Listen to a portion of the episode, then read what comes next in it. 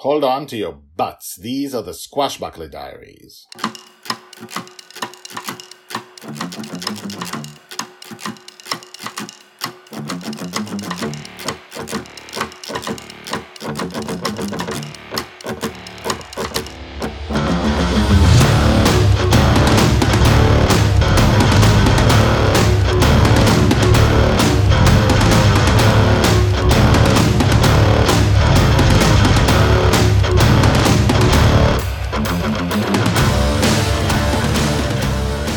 Welcome back. My name is Guy Hasson, and you are listening to the Squashbuckler Diaries podcast.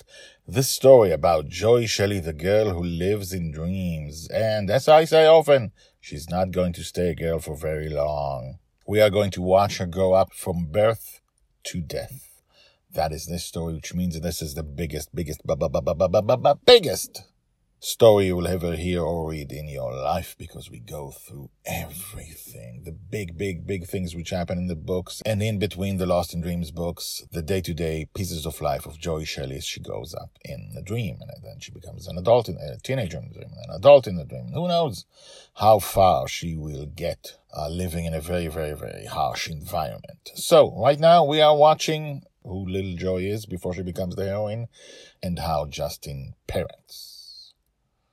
So, Justin is her father, not her biological father. We don't know exactly what happened there and how it is that he has a girl in his dreams.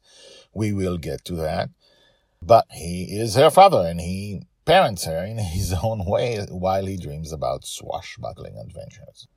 Before we begin this episode, I just want to mention if you missed the Pirate Ninjas Raid arc, like a couple of episodes ago, uh, go listen to it because this thing happens on the way back home after that adventure. And you probably need to know what happened in the Pirate Ninjas raid before we begin this story. Okay, ready to begin? Let's go! Episode 362 Heroes Never Cry, Part 1. Joy's age 3, told by the Red Dragon. Dragon Lil and Dragon Father return from their adventure with the pirate ninjas. They had put all of Dragon Lil's newly acquired toys in her cabin and were flying Bonny's Revenge back to Earth's ocean. Dragon Lil was standing beside Dragon Father as he helmed the wheel.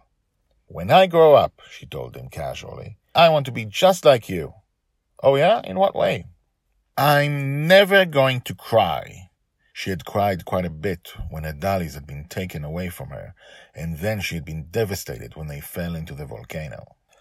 Dragonfather stopped looking ahead and looked down at her, suddenly serious. You're never going to cry? Never! Dragonfather pushed the wheel forward a bit, and Bonny's Revenge slowed to a halt in space between planets. Joy, you think I don't cry? Dragon Lil nodded. Joy, crying is important. We cry when we're sad, and we cry when we're in pain. Everybody cries. You don't. I cry all the time. She shook her head as if she knew better than him. No, you don't. All that time. She shook her head again. He looked around, trying to think of a way of explaining it to her. You just, you just never see me cry because I do it at my, he trailed off suddenly thinking. My ears prickled and I was suddenly ready for action. I had never seen him cry in a dream. In fact, I'd never seen any dreamer cry in a dream, which meant that he was thinking of his waking world which meant that he might realize at any moment where he was and the truth about his daughter. He shook his head as if making the thought fly away from him. What I was saying, he began. Heroes, Dragon said slowly with intensity, never cry. He stared at her. Why would you think that? She shrugged. It's true. He thought for a few seconds, then put his hands on the wheel. Bonny's revenge began to move. Well, we'll see about that, he whispered. I knew that tone. I knew he was planning something. And indeed he was. Tomorrow I will tell you what happened next. Told by the Red Dragon. Hashtags Joy, Justin, Not Crying, Pirate Ninjas, Joy's Toys. So, I don't know about you, but I grew up uh, in an environment where uh, boys weren't supposed to cry. It wasn't manly to cry. Boys weren't heroes if they cried, and I cried a lot as a kid. And uh, when I was uh, like the first time, I was 18, and I got I sl- the door slammed on my finger. I slammed the door shut on my finger, and I bent down and you know fell and held my hand and just kicked the door because I couldn't speak, so they would open it and, and come and help me. Uh, I was at home, and later my father told me he was very proud of me because this was the time I didn't cry, and I I have cried many times since, and I have learned that crying is really important. But it is true that it is harder for me. It was harder for me to cry, and it is, I think, a crime against kids to teach them not to cry.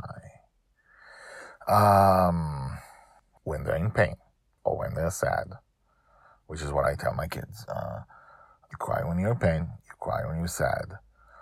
You don't cry to get something. You don't cry to, you know, stuff like that. Everybody cries. They cry when they're in pain and they cry when they're sad.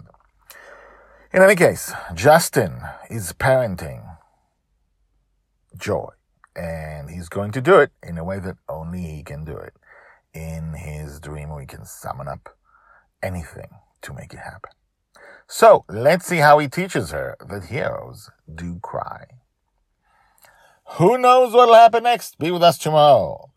If you haven't subscribed, do subscribe. If you haven't told your friends, what are you waiting for? We're almost at the end of the season.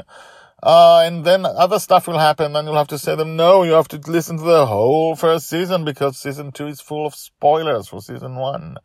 And so stuff like that. Anyway, be with us tomorrow. And now, the credits.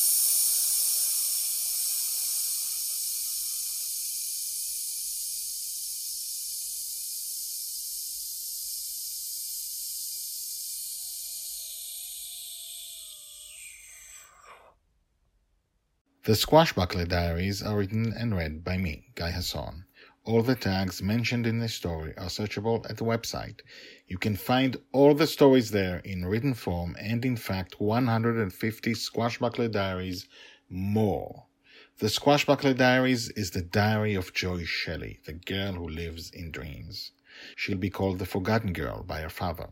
She'll be a true heroine. She'll change the world. This project shows her entire life from birth to death. Check out the website at guyhasson.com. That's G U Y H A S S O N dot com. I've been an author and playwright for more than 30 years, and this is the first time I've used the guyhasson.com website because The Girl in the Dream is my life project. If you have questions, if you want to comment, please do.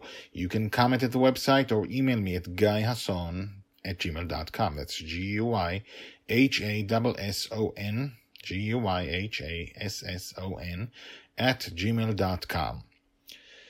The theme music is called Brass Gentleman and is created by Thomas Howardek. My name is Guy Hasson and this is my life project. Come back tomorrow and tomorrow and tomorrow for more. Thank you.